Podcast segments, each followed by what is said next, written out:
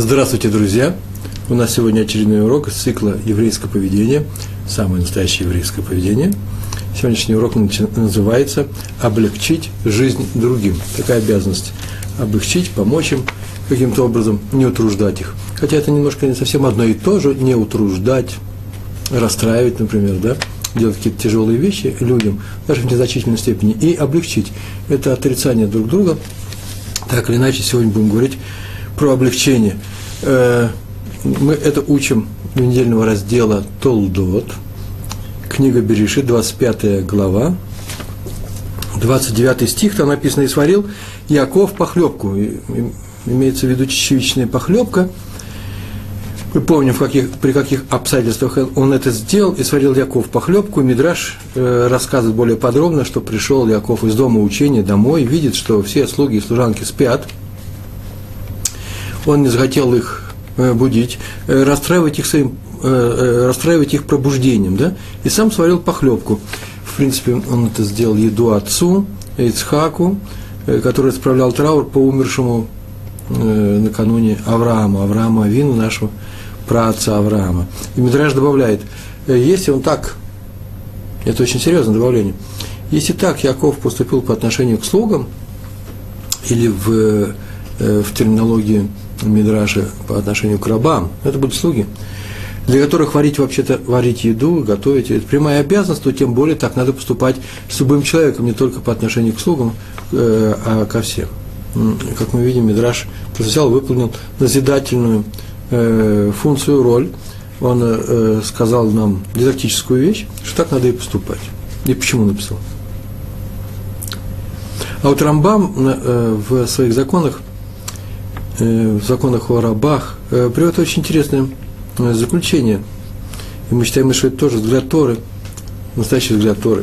Несмотря на то, что слуга, ну или работник, кананский раб, да, раб в стране Канаан, обязан работать даже тяжело, это его обязанность. Тяжелую работу, которую он должен сделать, у него никто не выполнит. Все равно милосердным является наше к нему такое отношение, когда мы его не утруждаем чрезмерно, больше нужной меры. То есть облегчаем их труд. А тем более не, это называется милосердием, не принуждаем их к работе при помощи гнева, даже имитации гнева, криком, скандалами. Но говорить с ними надо спокойно, с работниками своими, и всегда быть готовым выслушать их соображения. Тамим. Как я понимаю, если работник почему-то не хочет что-то сделать и объясняет, почему, по крайней мере, надо это выслушать. Нельзя сказать, вообще тебе закрой рот и не твое это дело. Это очень важная вещь. Почему? Потому что в других этических системах, не в Торе, говорится наоборот. Так мы, по-моему, читали про греков и римлян, что нужно утруждать раба работой, чтобы он не простаивал, чтобы он знал свое место и так далее. Сразу несколько причин. Как видим, у Рамбама, а мы придерживаемся взгляда именно Рамбама на это, все совсем по-другому. А мудрецы добавляют, что если Рамбам так написал о рабах и работниках, то таким должно быть и поведение, наше поведение по отношению к прочим людям. Не понукать, не командовать, не заставлять их с, криком, тем более скандалом, выполнять какую-то работу и так далее. А еще добавляю так, по отношению к работникам. Не зовут слугу сделать работу, когда он спит или ест. Если он спит, пускай спит. Если он ест, пускай ест. Не то, что нельзя по закону так сделать. В принципе, это, для этого он или нанят, или куплен, если он раб. Работник куплен, да, пролетарий, который продает свой труд, он же куплен по Марксу. И тем не менее советуется, это называется рахамим, это называется милосердное поведение с нашей стороны, не мешать человеку спать или есть, потому что это то, что он имеет право, по праву своего рождения имеет. Знаете, человек имеет право спать, человек имеет право на труд, человек имеет право есть и так далее.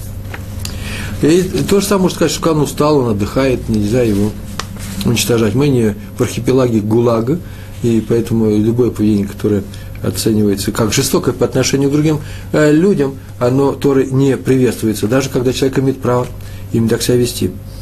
Да, еще интересно, добавляют так, не заставляют слугу, своих домочадцев работать тяжело, Когда они едят, пускай они едят. А тем более запрещено так поступать своей женой, когда она хочет отдохнуть. Не надо кричать на кухню, и муж пришел домой усталый и так далее. Это не хорошее поведение с точки зрения Торы. А мы занимаемся хорошим еврейским поведением. Еврейское поведение должно быть хорошим. Теперь несколько историй про то, как нужно облегчить жизнь другим людям. И дальше буду рассказывать о том, как мы начинаем со слуг, потом дальше поднимаем уровень, о том, что нельзя их утруждать, нельзя их расстраивать, нельзя доставлять им даже страдания, даже не в большой степени, цар называется, да, лицаеру там. Цар – это страдания, мучения, переживания. Недаром, наверное, русское слово, может быть, царь произошло именно от этого, мучить других людей. Первая история про раба Хайма Фалажи. Фалажи из Турции, он из Турции. Сегодня я узнал, что он Фалажи, потому что пишется через Пэй, вот как моя фамилия, Пятигорский. А в нормальном иврите Пэй не бывает без дагеша. Я-то читал все время Палажи. И вдруг сегодня взял, спросил рабаним, который живет в моем доме, Районов, как это произнес, он говорит, мы говорим Хайм Фалажи, как он назывался, мы не знаем. Из Турции про меня рассказывает, он рассказывал на своих уроках такую историю. Любил ее рассказывать. Это последний из больших мудрецов Сфарадим. То есть такой крупной величины был. Он написал больше 70 книг, кстати, по Торе. Книг, настоящих книг, не брошюр. В Измире однажды, Измир – это турецкий город, над ним мы летаем, когда летим на Украину или в Россию из Израиля, да? Над Измиром, где-то рядом. Так вот, в Измире умер богатый, праведный человек. Понятно, что это еврей был, сейчас мы говорим только о евреях, там была большая еврейская община. И через месяц, так рассказывает рав Хайм Фалажи, он увидел его во сне. Он был одет, как он написал, в хорошую, прекрасную одежду. Это рассказ для Сфарадим, поэтому не удивляйтесь его антуражу. Прекрасная одежда, был радостен. И он спросил, в чем дело, он сказал, что вот на небе его приняли с почетом. Там, в том грядущем мире его приняли с почетом. И спросил его рав, который рассказывает, если ты рассказываешь, за что это с собой так поступили, ты не спросил их. И он ответил, за то, что никогда в жизни не утяжелял жизнь своим слугам. А был он очень богатый человек, кстати. Мы говорим о богатом, праведном человеке. Не утяжелял жизнь своим слугам, не кричал на них, никогда не давил, давал отдохнуть им всегда. То есть никогда не вел с ними жестоко, ни в малейшей степени. И рав Фалажи удивился. Он вообще-то удивился, за это раз дают следующий мир, Алам Аба, грядущий мир, за то, что не утруждают слуг и рабов, которые для этого созданы. И он пошел в дом покойного, пришел туда, и расследовал, расспросил всех, тому сказали, что больше всех, когда он умер, убивались от его смерти именно слуги и служанки. Так они его любили. Как про одного раввина из древности, из времен Талмуда сказано было, что все рабы города хотели, чтобы их продали на рынке, чтобы их купил вот в такой-то дом такого-то раввина. Не потому, что они там наслаждались, пили легкое вино и отдыхали. Нет, там не работали, просто они любили, когда их уважают, когда в них видят человека. Так поступал вот этот богатый человек из города Измира по рассказу рава Хайма Фалажа. Вывод. Мы сами делаем вывод, мы умеем делать выводы. Тот, кто облегчает работу своих подчиненных, обратите внимание на мои слова, да? Тот, кто облегчает работу своих подчиненных, того ждет особая награда, очень высокая в виде грядущего мира. Ну да, понятно, я говорю про начальников, про людей, которые обладают какой-то минимальной властью. У них есть возможность, прямая возможность заработать грядущий мир. Вот уже здесь, легко, с легкостью, не чрезмерно утяжеляя жизнь своих подчиненных, не мучая их и не превращая их труд в адский труд. Следующая история про главного раввина Ковна, раби Ицхака Эльханана. Про него было написано, что он старался всегда, так скажем, старался никогда не пользоваться чужой помощью. Никогда. Никогда никого ни о чем не просил. И даже своим слугам, он жил вообще такой состоятельный человек, максимально облегчал труд. Их он тоже старался ни о чем не просить. У него была большая семья, но вот личного он никогда этого не делал. И поэтому старался сделать ту работу, которую мог делать сам, он делал ее сам. Например, за ним известно, что он всегда, если находился рядом с дверью и слышал, что кто-то пришел и стучит, он всегда бросался, открывал дверь Почему? Потому что, чтобы снова говорю, не... Помните, мы рассказывали на одном, на предыдущем, два урока назад, что так поступает некоторый раввин для того, чтобы не утруждать того, кто пришел к ним за помощью, за закой, за советом. А здесь раби Ицхак Эльханан был, у него добавочный был мотивация, что он не хотел, чтобы слуги утруждались. Если он это может сделать, то он бежал это делать. Даже в старости так он поступал. И никогда он их не просил подать ему еду, если пока они сами не поели. Это очень важно. Если они спали, он их никогда не будил. Даже если был голоден, не знаю, как он обходился, наверное, сам открывал холодильник, был вкован 100 лет назад холодильник, и кушался. И даже когда был стариком, что самое интересное. И тем более он не обращался к ним с просьбами, когда они были заняты каким-то трудом, что-то они делали, он не отрывал их от занятий, которыми они часто занимаются, командую, а я тебе сказал, вот тот дело, а это подождет.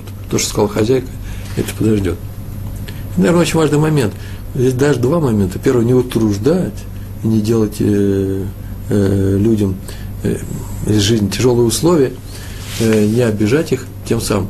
А второе, не выглядеть в их глазах крупным раввином, крупным начальником, командиром Наполеоном и так далее. Это просто некрасиво. И так поступают только люди с мелкой душой, а крупные раввины, конечно, так никогда не будут поступать. Им не нужно показать себя, выдавать себя за командиров.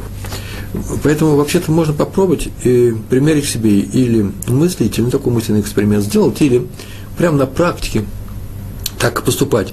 Вот если посмотреть, насколько часто в своей жизни мы обращаемся к людям в тех случаях, когда сами можем сделать эту вещь.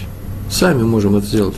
На работе, особенно дома, с домашними. Мы еще будем говорить об этом дальше, есть еще примеры. В самом конце Рав Шах будет рассказывать про словечко, которого была совсем другая политика. Но так или иначе, смотрите, мать просит своих детей собрать, прибрать игрушки с пола. Это понятно, это акт воспитания. Она сама могла бы это сделать, но она их просит.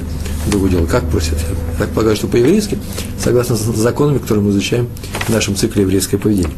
Но если для нее, она просит это сделать для нее, например, не вовремя, пришли ее подруги, и дети играют, она попросила их перестать играть, и теперь для подруг ей нужно, чтобы в этом месте был чистота и порядок, и дети просто не привыкли, может быть, и самой нужно, вместе с детьми, а может быть, самой нужно взять и, не стесняясь, прибрать. Только не говорить, ой, кто я, кто они же мои дети. Дети – это не наши рабы. Наши подчиненные – это не наши рабы. Но даже рабы по еврейскому закону, как написал Рамбам, не те, над кем нужно проявлять свое господство. Такой прием, которым сейчас сказали, что пускай она сама соберет вместе с детьми, называется пример. Так поступал Авраам Авину, который сам побежал готовить еду, когда пришли к нему 3 путника в гости, и он не просил слуг об этом. То есть что-то им, наверное, тоже просил, но в принципе то, что он мог сделать, он сделал сам, побежал сам готовить им еду. История следующая про раби Хайма Озера Гроджинского. Он приехал на лето в городе, это все происходило, он жил в городе, я даже не знаю в каком, можно выяснить в 2 городах, что он снимать дачу в каком-то литовском городке. Написано во всех книжках, в 2 книжках, где я читал, что этот город назывался Дрозгник. Так я полагаю, что это Друскининкай. Так я так полагаю. Возможно. И ему там нашли 2 квартиры. 2 хорошие квартиры. 1 большая, со всеми удобствами, 2 чуть меньше. Удобства те же самые. Они люди были состоятельными. Раби Хайм Озер Гроджинский. И все его уговаривали снять 1-ю большую квартиру. Ну, цена примерно такая же. И даже жена хотела снять эту квартиру. Но он сказал, что надо поговорить со служанкой. Что она скажет? Все удивились, а примем служанку. Но же есть же служанка, которая обслуживает здесь гостей и платит хозяева за это. И так далее. Все это при хозяевах было. И он объяснил. Дело в том, что вот этой квартире, которая большая, в отличие от 2-й, чуть меньше, кухня находилась далеко от салона, или, может быть, это вообще был целый комплекс, целый дом, принадлежащий хозяевам, и целый этаж сдавали им, и кухня была далеко от этого этажа. И ей придется много ходить. И поэтому сказал, что ее мнение тут решающее. Вот эта вот фраза, она на иврите звучала в тех книжках, которые я читал. Ее мнение это решающее. Так она осталась известным за Равом Хаим Озером Грожинским. Спросим служанку. Отсюда следует, надо всегда думать, как облегчить чужой труд, даже если тот его должен сделать по закону, так ему положено, этому человеку, он получает за это деньги. Об этом написал Хазон Иш одному из своих учеников, такое известное его письмо, говорят, написано было. Советами, тот его просил написать советы ему в жизни, лично касающиеся лично его, и он написал: особенно остерегайся не замечать труда других людей, опасайся не замечать деятельность других людей, причем тебя окружающих, что тебе, как я заметил, свойственно. Ты не смотришь на других, которые что-то делают. Заставь себя переживать за них в каждом их действии, да, переживать, смотреть, что они сейчас делают, чтобы не стало им тяжело. Дальше у нас будет такой пример о том, стоит ли заходить и можно ли следить в том доме, где только что убрали полы, и хозяйка или кто там убирал, служанка присутствует, стоит здесь рядом. Понятно, что не стоит, как не стоит. Например, Хазон Иш, все уж мы заговорили о Хазон Ише, известно, что всяк ходил по улице с очками, и даже не в самом, уж совсем пожилом возрасте, он очки надевал, ну, наверное, он плохо видел, но самое интересное, что когда он учился, преподавал, писал свои труды или читал Талмуд, он всегда учился без очков. Это вообще обычная вещь, появляется близорукость к старости, и поэтому плохое зрение, оно улучшается, да, дальнозоркость, близорукость. Вы сами знаете, что здесь происходит, я, например, нет, и я сблизи ничего не вижу. Так тоже. И поэтому он ходил с очками, учился без очков, но у него было объяснение, почему он так делал. Он так говорил: ведь мне нужно видеть каждого встречного, человека известный, это я добавляю от себя, и поэтому кто шел ему навстречу, мог ему кивнуть, приветствовать, сказать шалом, кивнуть головой. И он мог это не увидеть, и получалось, что люди себя чувствовали бы не очень ловко, если он не заметил их кивка и прошел мимо. Чтобы не обижать их даже в такой малейшей степени, он надевал очки, шел и смотрел, чтобы не пропустить и поздороваться с человеком, который ему кивнул головой, молча. А я вот сейчас шел сюда на урок, тоже подумал об этом. Вот интересно, надеть очки и смотреть на других людей. Ведь не разглядывать же их. На женщин вообще не смотрим. А на других мужчин не смотрим. Хотя потому, что есть такое качество, не проявлять свое любопытство. Не знаю, говорил ли я об этом, называется сокранут. Не идти на поводу своего любопытства. А что тут сейчас прошло? А куда автобус поехал? А что там еще происходит? Почему? Потому что нужно командовать своим любопытством, проявлять его там, где оно нужно. Прям сказать: а сейчас я должен знать, что здесь происходит в таких случаях. А когда оно приходит само по себе, в некотором случае лучше его не проявлять. Поэтому не надо вглядываться в других людей, может быть. И вдруг оказалось сегодня, вот видите, что Хазон Иш и вглядывался, но вглядывался ровно в их движение, да? Кивнули мне или не кивнули, чтобы не обидеть. Человек, который проходит мимо известного раввина и здоровается с ним, но если вслух здоровается, нормально, а если он просто его кивнул, и тот прошел, не заметив, маленький укол неудовольствия, чуть-чуть, он это испытает. Так вот, мы говорили про Якова, который пришел и не хотел будить слуг своих, и варил чечевичную похлебку. Так вот, отличие от Якова, который старался взять труд других людей на себя, Исав вел себя прямо предположенным образом. Исав – это брат Якова. Сказано, что он именно расстраивал родителей, когда взял себе жен кнаанок. Так написано в 27 главе. Так написано: «И стало это горько Ицхаку и Ривке, когда он это сделал. И помутились их глаза, и затуманились, стали им плохо видеть». То есть до этого они были ясными, а теперь стали мутными, но от горя. Раши пишет непростую вещь, что помутились глаза у них, потемнели от воскурения идолам, которые тебя совершали, невестки. Они были идолопоклонницами. Но Талмуд в трактате Бава Кама, 93 лист, говорит прямо: нет, помутились глаза от расстройства и слез. Вот что делал Исав, вот что нельзя делать. С одной стороны, мы говорили об этом, нужно помочь другим людям, облегчить их жизнь, а с другой стороны, не дай Бог их утруждать. И нельзя одно и то же, это не полная симметрия, нужно стараться этого не делать. В книге «Сихот Мусар» Раби Хаим Шмулевич пишет следующую вещь: нельзя расстраивать других людей, расстраивать, доставлять им неудобства, утруждать, даже если это делается для их пользы. а не тем более, а просто. И даже если это делается лишем шамаем, до Торы.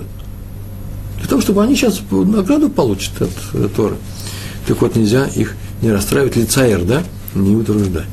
Такое намерение, такое расстройство во благо не засчитывается в оправдание. Такое намерение, я хочу сделать ему хорошо, поэтому я ему сейчас делаю плохо, вот это, что я хочу на самом деле сделать, хорошо, оно не засчитывается. Ты сделал плохо без всяких объяснений. И наказывается человек за это.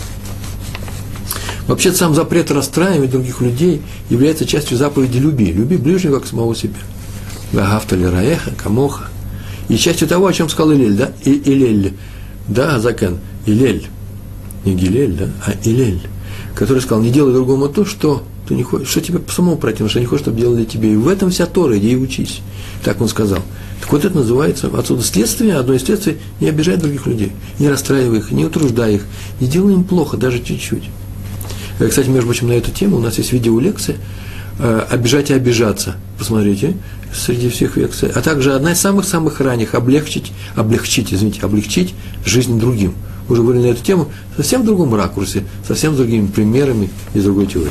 Но вывод тот же – надо облегчить жизнь другим, если у тебя есть такая возможность есть. А в нашей книге «Сихот Мусар», «Сиха» – это беседы о этике, «Мусар» Раби Хаим Шмулевич продолжает. Вот об этом, о том, что намерение человека сделать хорошее другому, и вот именно из-за этого он делает ему, утруждает его или расстраивает, об этом сказано в истории про Пнину и Ханну. У одной было у Пнины 7 детей, и она насмехалась на другой, бездетной, у Ханны не было детей. И вроде бы Ханна, расстроенная от слов Пнины, мы знаем, она очень расстраивалась, еще больше молилась, еще больше уходила в молитву, просила у Всевышнего, чтобы он дал ей ребенка. И в силу именно молитвы у нее родился Шмуэль, будучи величайший пророк Израиля, великий пророк Шмуэль. То есть насмешки Пнины, получается, были как бы, помогали как бы Ханне.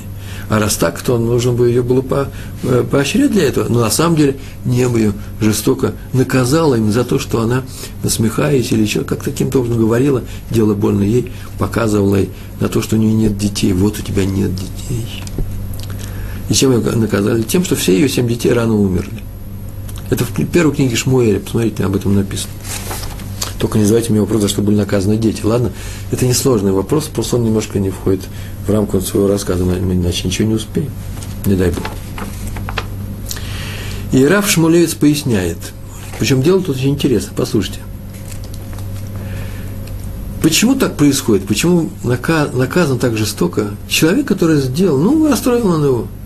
Но почему же так сильно его наказывают за это? Потому что сова Рава Шмулевица, потому что благое намерение, желание того, кто толкает другого в огонь, даже для его пользы, не делает этот огонь не обжигающим. Я просто взял и перевел его фразу. Огонь не становится менее жгучим, менее огнем. Человек толкает в огонь другого человека и говорит, что ему будет от этого польза. На самом деле, может быть, будет польза. Возможно, не знаю. А почему, между прочим, огонь? Расстройство, переживание связано с огнем. Да. Когда человек, это элемент огня, его жжет, он горит, ему плохо, когда его расстраивает. Это называется побывать в огне или дотронуться до огня. И написано, Рав Шмулевиц продолжает, так написано в Талмуде, трактат Ктубот, 62-й лист, вторая страница. Там всего 2 страницы у листа, вторая страница. Про Рава Рехуми, так его звали, Рав Рехуми, это известная история. Он всегда приходил домой из Ешивы, из дома учения, да, накануне Йом-Кипура. Я не знаю, что было в остальные дни, но тут написано, перед Йом-Кипуром, который он проводил, наверное, в доме моления, в доме молитвы, он всегда приходил домой, и это у него было так заведено. А однажды он задержался за учением, а его ждала жена дома. Жена его ждала дома. Я даже не знаю, какой возраст, молодая жена или не молодая.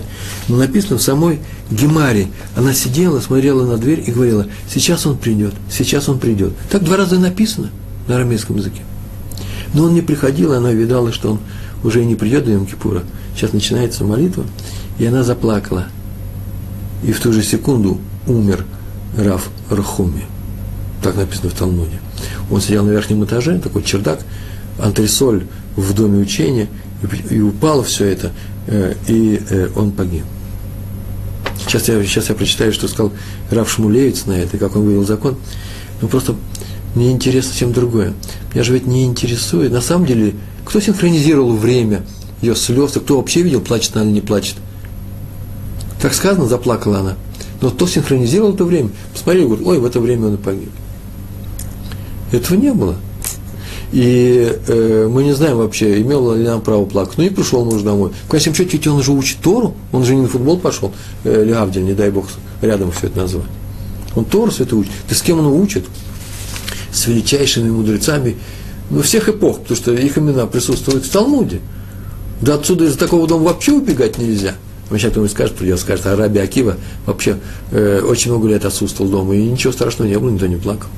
А вот жена Рава Рехуми заплакала, и Талмуд написал, что из-за этого он погиб. Поэтому меня не интересует, что на самом деле произошло. Меня интересует взгляд Торы на то, что именно из-за этого он погиб. Мог прийти вовремя, мог не обижать эту женщину. Он знал, он должен был знать, что его ждут. И он таки не пришел нечаянно, но это нечаянно он сделал сам, своими руками, и поэтому он был наказан. Отсюда мы видим, пишет Рав Шмулевец, очень интересную фразу, я точно перевел просто слово в слово, что наказание за проступок против другого человека, когда один обижает другого, это проступок, бен хавер ли хаверо, да, бен иш ли хаверо, между людьми заповедь не нарушает. Наказание за такой проступок приходит не для утешения того, кто обижен. Ему от этого не будет легко, то есть легче ему не будет. Ведь жена выплакала, узнав о том, что он умер, она заплакала еще больше. Она больше расстроилась, поэтому не для утешения это сделали, а наказали его за то, что он ее обидел. Нет, пишет Рав Шмулевец, причинение боли другому, когда человек один другому делает боль, это огонь, он сжигает. Это не наказание, просто такова природа огня, природа обиды. Огонь сжигает. Ты обидел другого человека, и мир сделал таким образом, что небо тебя наказывает, потому что сама обида тебя убивает, но убивает, наказывает, делает больно. Никто ничего не взвешивает, на небе тоже не взвешивает. Просто ты сделал плохо и обжегся. Ты толкал его в огонь, и в данном случае погиб сам. Это очень глубокие вещи, я не хочу на них долго останавливаться, я знаю, что так написано в Талмуде, Рав Шмулевец привел это в своих Сихот Мусар, в своих беседах о еврейской этике. Тем не менее, извините, но есть случаи, когда без нанесения обиды или боли не обойтись. Хотим или не хотим. Это как врач в больнице. Ведь он тоже, наверное, соблюдает Тору, еврейский врач в больнице. И все равно делает больно другим людям. Они приходят, записываются в очередь, и переживают, как кто-то без очереди проходит раньше. Чего ж переживать? Радуйся, отодвигается от врача с боль. Человек хочет выздороветь, это важнее. Он идет сознательно на эту боль. Вот так бы нам и относиться к любой боли в нашей жизни. Почему? Так поступает с нами Всевышний. Мы об этом говорили в наших двух лекциях, называется «Основные положения», по-моему, да? Так вот, есть еще несколько случаев. Сегодня я вспомнил случай, не знаю, насколько он интересный, но случай, который произошел в одной семье очень много лет назад. Мы только приехали в Израиль. Произошло следующее. Одна женщина, которая живет в своей семье, и у нее много детей, чтобы они были здоровы. И муж есть, который работает. И вообще люди-то они не бедные. Но вот приехала мама, с которой были натянутые отношения, и давно были натянутые отношения. Может, она вообще была против того, чтобы соблюдать Тору. Я не знаю. Но главное, что характер у человека тяжелый. Мы, правда, в прошлый раз как-то однажды говорили, что характер – это не причина, плохой характер – не причина для того, чтобы не любить человека. В конечном счете, человек не справляется со своим характером. Это испытание для него. Но мы это должны принять как данность. Мы должны управлять своим характером, а не чужими характерами. И только если человек с плохим характером, с тяжелым характером пришел к нам за советом, как что-то полечить, если мы знаем, как это полечить, там мы можем указать на то, что нужно делать, если на самом деле понимаем это. Если мы специалисты в этой области, а так иначе мы ничего не можем сделать, и поэтому, как мне говорят, что приходится терпеть, а что случилось, почему не терпеть? Мы же хотим, чтобы нас терпели.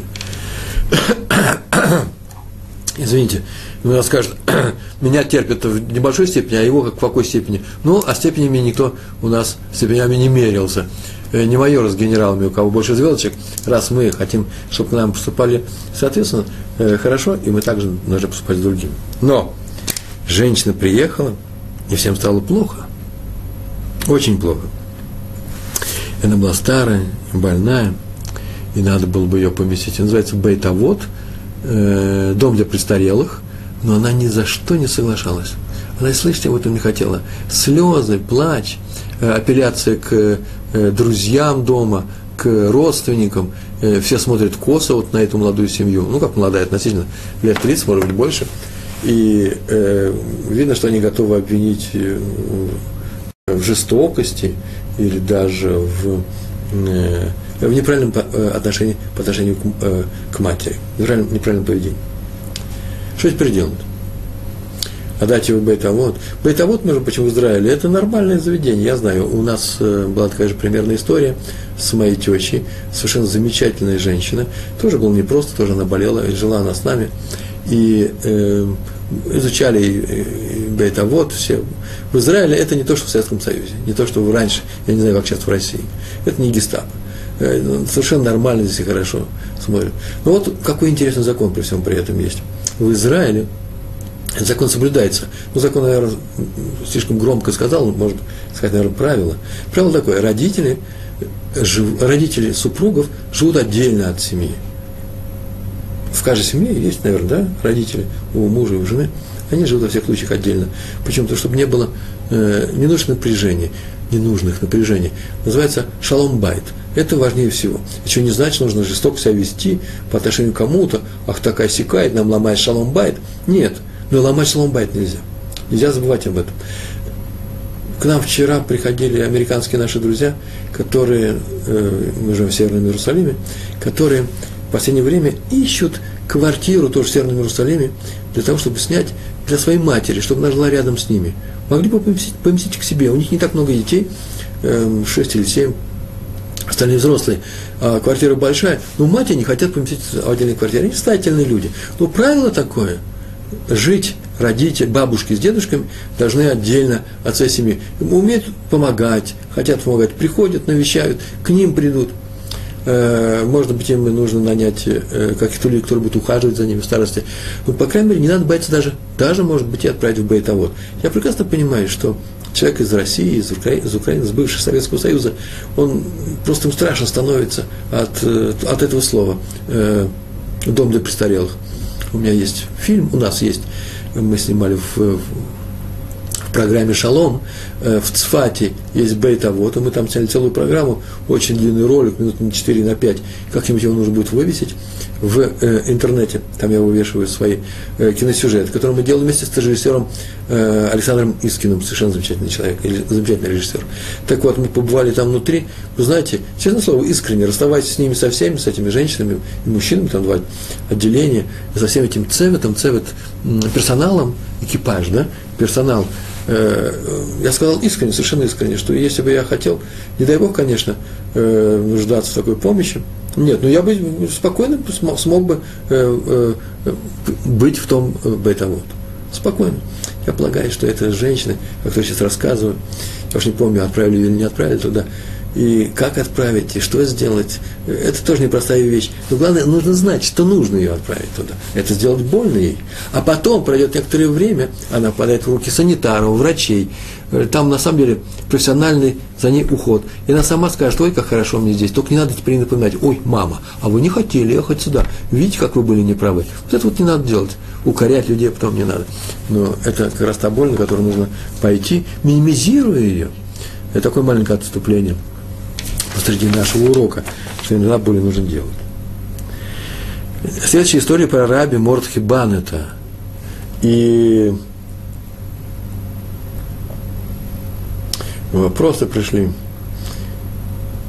А если человек обижается в силу своей повышенной чувствительности, обидчик тоже понесет наказание? Это, наверное, простительный знак. На эту тему есть несколько уроков. Я могу сейчас все бросить, все оставить, начать рассказ на эту тему. Но если у нас лекция «Обижать и обижаться», там об этом сказано. Так вот, повышенная чувствительность. В двух словах, прям одним словом. Обида считается по тому, кого обидели. Если он очень чувствительный, не обижайте. Если могли смолчать, но не знали, что нужно смолчать, извинитесь, и не продолжайте. Если не могли смолчать или что-то сделать, вынуждены были делать, значит, придется тому потерпеть. Он попал в ситуацию тяжелую.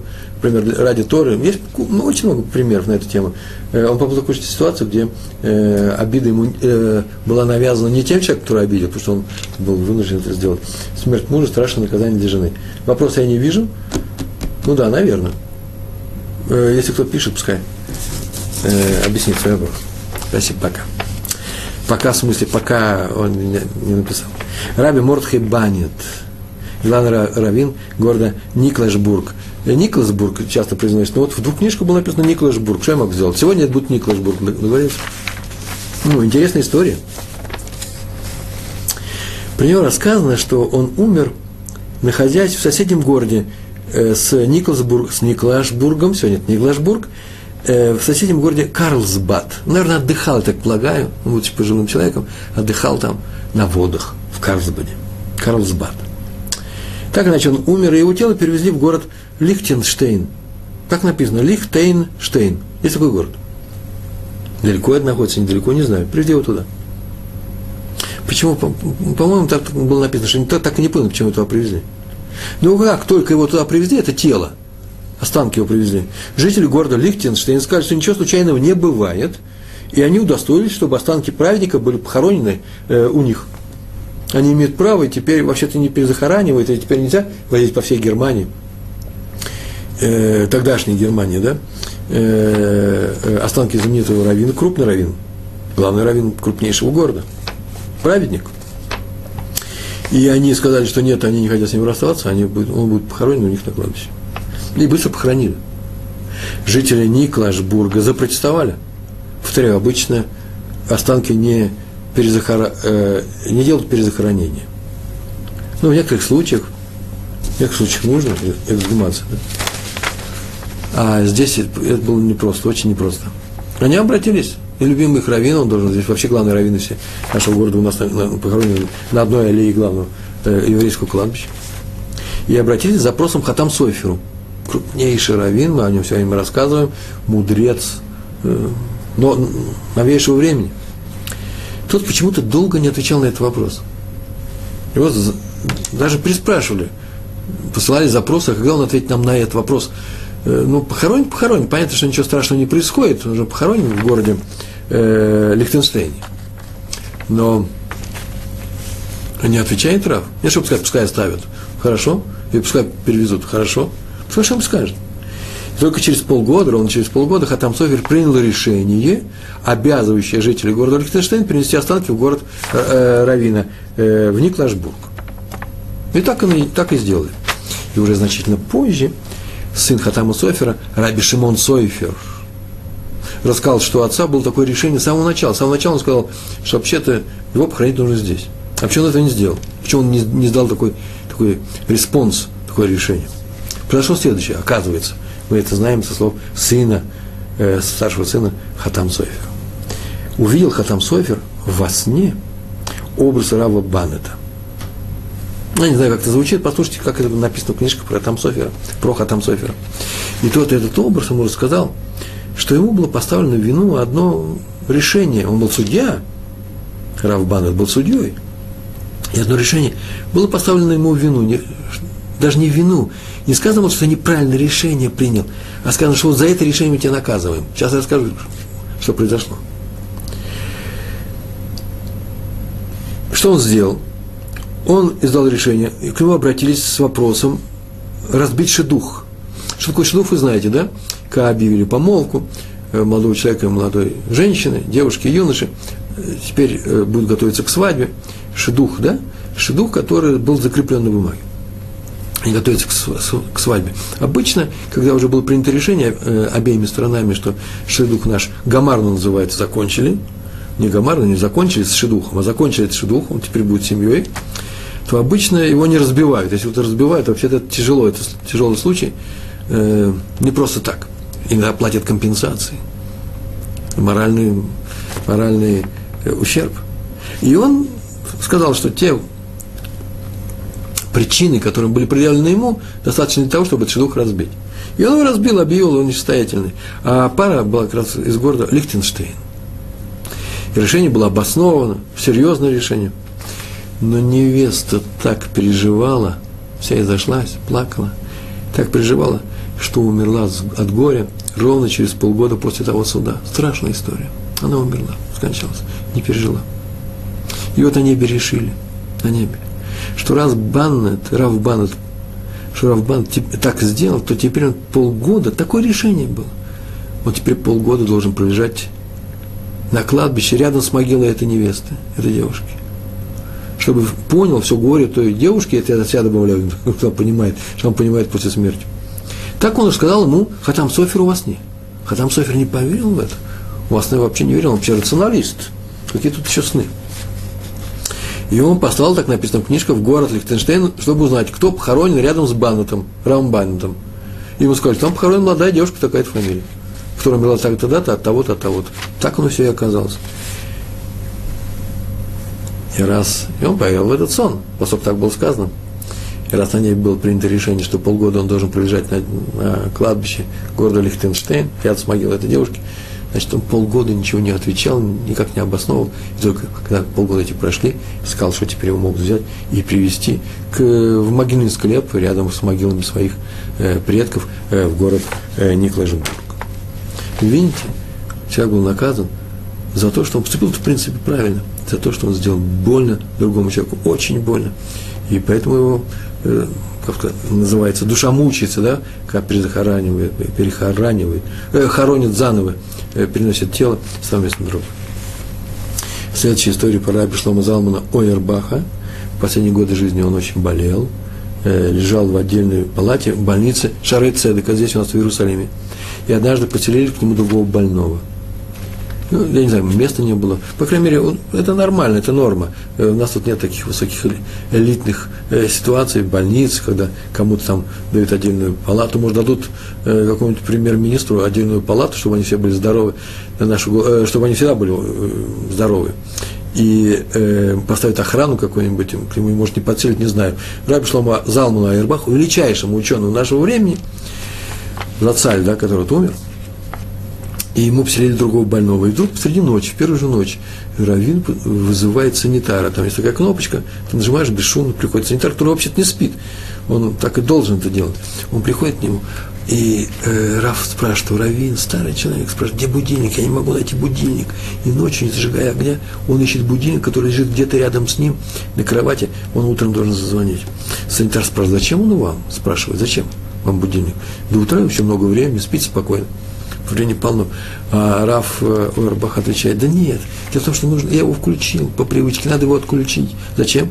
Этот человек услышит его утром, испугается, он не привыкший к звуку этого будильника, он громкий. Вообще я не хочу его будить рано утром, мы с ним не договорились об этом, и поэтому мне нужно найти этот будильник. Ночь была расстроена, и нашли будильник, отключили. Шломо Залман Ойербах, проснувшись ночью, подумал о том, как бы не сделать тяжело другому человеку, будучи очень старым. Раби Ильяу Лупиан. Лупиан произносит здесь, но Лупиан, конечно. Один из руководителей Ешивы Кнесет Хискияу. Про него известно, я обещал эту историю в самом начале, когда он приходил домой и видел, что девушка-служанка. И так каждый раз было. Когда он приходил, как раз домывали полы. Только что помыла полы, и они еще блестят, мокрая вода. Да? И она еще дома. Он всегда очень тщательно, нужно войти, он не гулял где-то, он очень тщательно вытирал ноги. В Израиле, надо сказать, не очень. То есть это в Израиле. Если это про ту Ешиву, которая уже переехала, которая там, ну, там тем более, там есть глина, грязь. Тут в Израиле я даже не видал этой грязи. Так иначе он всегда очень тщательно вытирал при входе ноги. Долго, вдумчиво. Потом разглядывал, опирался о косяк, поднимал правую ногу, все с правой делаем, осматривал сверху подошву, не осталось ли там хоть чуть-чуть грязи, снова его вытирал, потом поднимал, делал слева. Это проходило вообще долго, и все удивлялись, а служанка тоже удивлялась. Почему? Он не хотел расстраивать девушку. Почему? Потому что любой человек, который видит, как только что по вымытому им полам проходит другой человек, оставляет следы, все это любой человек расстраивается. Это я знаю по своей семье, по своим детям. которая вырастает, и когда уже каждая новая девочка беременная обязана смыть полы. Сейчас, слава богу, все здоровы, все большие уже у нас, а когда они только начинали, ой, сколько было шума и крика, не ходите, не ходите. Да и сейчас это может быть, потому что я помыла полы. И сейчас они друг за друга тоже смотрят, и папу уж точно не пускают, я прибегаю перед субботой для того, чтобы прибегать несколько минут, для того, чтобы сделать совсем последние дела свои дома. И у нас просто известно, хоть огораживайте флажками территорию, куда не может вступить нога человека, тут помыто, видите ли, и поэтому расстраивать людей нельзя ни в коем случае, ничем. Так же, как нельзя расстраивать людей, уж от себя добавлю, вообще во всем, что делается дома. Смотрите, что делается дома. Кто-то что-то кушает. Ну, скажи, что это хорошая еда. Не хочешь сказать, что хорошая еда, ничего не скажи. Ну, никогда не говори о том, что «Ой, а моя мама готовила лучше». Или «Ой, этот салат пересоленный, можно ли сказать?» Заглядываю в себя и вижу, что я как раз это могу сделать. Нельзя это делать, чтобы не обидеть человека. И скажите как-то в шутку. Я не знаю, с какого-то конца я взял неправильно, соленый. Вам вообще нужно это говорить? Кому-то от этого легче станет, сейчас соль исчезнет. Что случится сейчас? А если жена все время пересаливает? Ну, если все время, слово «все время» называется жена, такая у тебя жена, ты же взял эту жену, ну, не ешьте эту еду. Не, я думаю, что можно мирно все решить. По крайней мере, подумайте о том, чтобы не уколоть человека любым замечанием. Просто гримация такой, что это мне такое дает. Где это дело? Это мы учим из действий наших мудрецов, Раби Ильяху Лупяна. Девушка потом говорила, никогда не видела такого тщательного осмотра своей обуви. И такого никогда не видела, домой всю жизнь полы. Вот это и называется Кедуш-Ашем. Кедуш-Ашем – освящение имени Всевышнего. Кажется, какое дело, какая связь между подошвами и часовой подошвой Кедуш-Ашем? Это Кедуш-Ашем. Раби Йосеф Шломо Ильяшев, написано в книге было написано 40 лет назад, сейчас я узнаю, какой возраст этой книжки, значит, получается, лет 15 назад выпал большой снег в Иерусалиме. Правильно. 15 лет назад был большой снег в Иерусалиме. И я приехал с семинара из Репина под Ленинградом. Абсолютно точно. И вот был большой снег, и один человек шел в каком-то месте и увидел что-то черное в сугробе, которое начинает подтаивать уже. И он увидел, достал, и там был просто целлофановый пакет, простой, без всяких примет, а в нем большая сумма денег, $4000. Для евреев это большие деньги. Без всяких примет. Примет – это значит те приметы, по которым можно отдать эту вещь хозяину, если он ее назовет. Там человек, который назовет ее. Кто-то у хозяина может знать. Начинал столик, пошли большие ручьи, и известно, что вообще здесь будет сейчас каша, и поэтому вообще деньги могли бы и пропасть. Так или иначе, начал думать, может он взять это или не может. Есть еврейские законы, да, о потере, о возврате потери. Есть такая заповедь, обязательно возвращать находку. Если что, еще у меня есть примета, если что, человек, который ее потерял, заведомо известно, что он еще не отчаялся ее получить обратно. Поэтому, с одной стороны, он может взять эту вещь, потому что примет никаких нет. А с другой стороны, некоторые основания есть, можешь как-то постараться. А деньги больно большие. Я не хочу сказать, жалко расставаться с ними. Но тому, кто потерял, уж точно жалко. Уж явно не отказывался. Извините. Так иначе он пошел к Раву Ильяшеву, 15 лет назад был, и тот сходу сказал, только услышал, сказал, можешь взять. И прежде я сейчас сделал большую паузу. А он не сделал большую паузу, прям тут же добавил. Впрочем, я не знаю, как ты заснешь ночью, сознавая, что какой-то еврей мучается от потери и не может уснуть, и ворочается в постели. Ох и ты, ах, и $4000 потерял. И ты сможешь ли заснуть? Все, больше ничего не сказал. Можешь взять, но я не знаю, как ты заснешь. И тот Аврех, студент, да, Кололя, еще для взрослых так, у него это подействовало, что он пошел прям тут же, нанял такси с громкоговорителем, есть такие устройства, и разъезжал по этому району и объявлял, кто потерял деньги, обращайтесь к такому-то, к нему пришли и назвали сумму, это тоже иногда бывает, как я полагаю, сумма является приметой. Смотрите, я не знаю, сейчас я не хочу вдаваться в подробности этого закона, так иначе Рав Ильяшев сказал, что может взять, но посоветовал ему именно найти хозяина, и он нашел хозяина.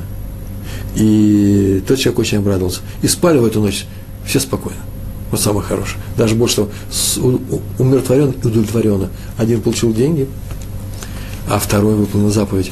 Это часто бывает такое, чтобы быть, прийти в хорошее расположение духа, потеряешь что-нибудь, а потом найди, и все хорошо становится.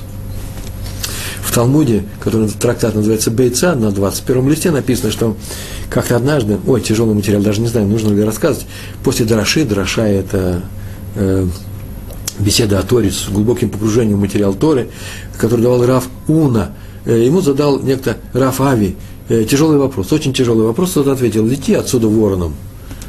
Так написано прям. Вороной лети. По-русски вообще-то называется «катись». Так написано. И много комментаторов спрашивают, почему так грубо? Мог бы сказать, что не хочу отвечать. Ну, понятно, что он очень устал, это было написано, что он очень устал, и нельзя мучить учителя после такого серьезного урока, очень глубокого, даже хорошим вопросом. Не надо, надо дать ему отдохнуть. Но почему так грубо сказал? И один из ответов, который мне понравился, там несколько ответов, один из ответов меня как раз удовлетворил. Дело в том, что это был круг своих людей. Это были учителя, ученики с учителем. И он дал им тем самым понять, сказав про ворону, да, не просто случайно сказал, что нельзя так поступать, как поступает ворон, который всех клюет.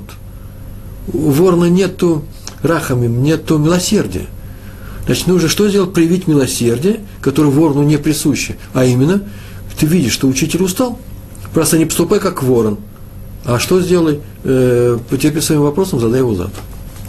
Один из выводов. Не всегда реплика в Талмуде, которая кажется нам грубой, неправильной, недостойной, таковой и является. Нужно просто сесть и поучиться, и мы увидим, что есть какие-то объяснения этому. У нас осталось с вами ровно 8 минут. И поэтому мы с вами уже приближаемся к концу. История про раби Натана Цви Финкеля. Он же известен как Сабы Слободки, да? Однажды он устроил своим ученикам и другим раввинам большое собрание по просьбе одного человека, известного человека, Раби Шраги Файвела. На самом деле был известный в Слободке человек, богатый, праведный человек, много учился, много оказывал помощь Ешиве в Слободке. И он пригласил своих раввинов, они там делали раввинское собрание, и они там сидели, обсуждали что-то и говорили «Деврей Тейра», «Деврей Тора», стиха. И а на столе стоял колокольчик. Колокольчик такой медный, очень такой визгливого звука. И, наверное, пришло время попить чай, и взял, все знают, что у меня есть служанка, у Рава Шраги Файвела, он взял колокольчик, позвонил, поставил на место, и начали дальше обсуждать. Никто не пришел. Разговоры пошли. Второй раз он взял колокольчик, видит, что никого нет, что-то давно, взял колокольчик, снова позвонил и снова поставил. Снова никто не пришел. Когда так произошло несколько раз, кто-то спросил для смеха: зачем тебе вообще колокольчик здесь стоит, если никто не приходит, что он здесь делает? И господин Рав Шрага Файвел рассмеялся в ответ и сказал, он был очень довольный, что ему задали этот вопрос, и так сказал: в детстве, а он рос вообще-то в богатом доме, там вся была прислуга, я хотел выполнить то, о чем написано в книге Ваикра, 26 глава, 46 стих. Там так написано: но своих братьев, евреев, да, Бней Исроэль, своих братьев, написано, евреев, своих братьев не притесняй тяжелой работой, БПРах, не притесняй их никогда. Вот я и выполняю эту заповедь. Я ужасно доволен, сказал он, смеясь, что в моем доме никто меня не боится. Не царит страх передо мной среди слуг и служанок. Ведь они не приходят ко мне. Значит, это свидетельство того, что я их не притесняю тяжелой работой. Так со смехом, это такая история и осталась. Шутка, в конце урока можно и пошутить. Раби Элазар Ман Шах рассказывал, что он часто бывал в доме у рава Ицхака Заева Соловейчика, это был его учитель, обратил внимание, как тот воспитывает своих детей. Он их просил буквально обо всем. Вот очень интересная вещь. Дать чай, он находился рядом, сидел за столом рядом со стаканом чая, должен был протянуть руку, он обязательно просил: дайте, пожалуйста, мне этот чай. И он даже просил размешать ложечкой сахар. Все он просил своих детей. Тем самым, так он давал возможность им исполнить заповедь почитания отца, кибутаваем, и научить их младших, и приучить, и дать возможность исполнить. Рав Шах, Элазар Ман Шах так говорил. Так вот, я не могу так поступить, как ни стараюсь, у меня не получается. С его детьми, с его семьей не получается. Мне легче все сделать самому, так он говорил. И даже в глубочайшей старости известно про него. Он никогда не пользовался чужой помощью, никогда. Например, ну, как мы знаем, в Рожа Шана и в Йом-Кипур есть такие места в молитве, когда люди падают на землю, да, как называется, опускаются на коленки. Старикам это трудно. Рав Шах, известнейший раввин, глава поколения, всегда найдутся два ученика с удовольствием, которые им помогут и опуститься, и подняться. Он всегда отказывался. И до глубокой старости всегда делал это сам. Только сам. И опускался, и поднимался. Это непросто. В Йом-Кипур человек голодает, старый человек. Кости уже не те, связки. А когда он уже не мог это делать, он отказывался, чтобы они ему помогали. Лучше ему не опускаться, только не утруждать никого. Так он и стоял. И все знали, что сейчас он стоит, все остальные опускаются. Когда он уже был почти столетним стариком, это непростые слова. Чтобы только не утруждать других людей. Еще про Рава Шаха, Рав Шлузинг рассказывает, что он сам видел, как Рав Шах однажды вернулся домой, на исходе субботы увидел, что пол грязный, он молился марьев, вечернюю молитву, стол не прибран после гостей, он тут же принялся наводить порядок. Ему сказали, сейчас придет служанка, Озерет, да? Сейчас придет Озерет, служанка. Это ее обязанность, она приберет дома. А он ответил, разве не помогает служанке? Он так сказал, «Гаймло озрим ля Озерет, Озерет». Аймло, зри, что и служанки не, помощнику не помогают, разве так? Нужно помогать всем евреям. Так он поступал всегда. Если видел, что что-то чужое, чужую обязанность, чужую работу, нужную другим людям, может делать сам, он всегда делал это сам. А тем более, он, если это видел, что это не чужая работа, а ему нужно, для него это нужно, тем более, что в этих случаях, тем более, он всегда это делал сам. Выводы. Давайте я перечитаю последние 3 минуты, осталось у нас выводы. И идем всю эту теорию применять на практике с вами. Теория такая. Мы никогда с вами никого не утруждаем сверх нужды. Даже если это надо сделать, эту работу нужно сделать. Мы стараемся облегчить жизнь других людей. Уважаем труд других людей. Я понимаю, конечно, что избитость формулировки, это вообще советская какая-то фраза, уважать труд других людей, но это правда, это Тора. Мы, наверное, в Советском Союзе взяли это из Торы, из нашего мусара. Почему? Потому что человек работает, трудится. Не будем салтычихой, не будем помещиком, который смотрит на них как на крепостных. Заботимся о других людях, даже тем, что не просим их сделать то, что мы сами можем сделать с легкостью для себя. С легкостью, это понятно, что такое с легкостью, да? Когда на самом деле это можем сделать. Не будем просить их. Когда мы станем старыми людьми, не будем заниматься таким спортом, ходить по автобусам и подходить к людям, молодым людям, которые сидят и не сразу вскакивают с своих мест, чтобы уступить на место и читать им нравоучение. То есть не будем заниматься этим спортом. Я так полагаю, что нормальный человек постарается вообще не ездить час пик, хоть он старый, и он знает, что ему поднимается, все уступает ему место. По крайней мере, не делать из этого спорта. Так иначе, это было в сторону замечание. Более того, мы стараемся никогда никого ни о чем не просить. Но это правило такое. Но сами с радостью выполняем любую просьбу. Если можем ее выполнить, повторяю, как можем? У нас есть время для этого, желание, время, деньги, силы. Если это все это на самом деле так. И мы ни к чему плохому это не приведет. Мне, кстати, тут однажды человек, местный человек сказал, когда мы с ним говорили на эту тему, он сказал, напротив, Реброн, надо всех просить обо всем. Почему? Чтобы они выполнили заповедь помощи другим людям, чтобы они проявили свою заботу обо мне, чтобы они показали, что они любят другого еврея. Ведь заповедь такая, люби ближнего, а я и есть ближний. Я могу сам сделать, но пускай они сделают с удовольствием. Я согласился, абсолютно верно. Но только это происходит в нашей среде, среди людей Торы, когда люди так и понимают вашу просьбу, когда они не будут, как в нашем далеком детстве, бороться за то, чтобы кто-то что-то сделал другое. Почему я? Пускай кто-нибудь другой это сделает.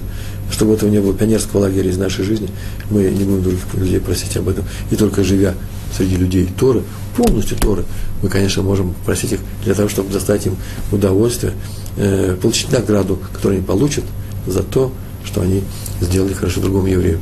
Я надеюсь, я сегодня вам помог с тем, что с нашим материалом будем помогать другим людям жить и будем утужать им жизнь.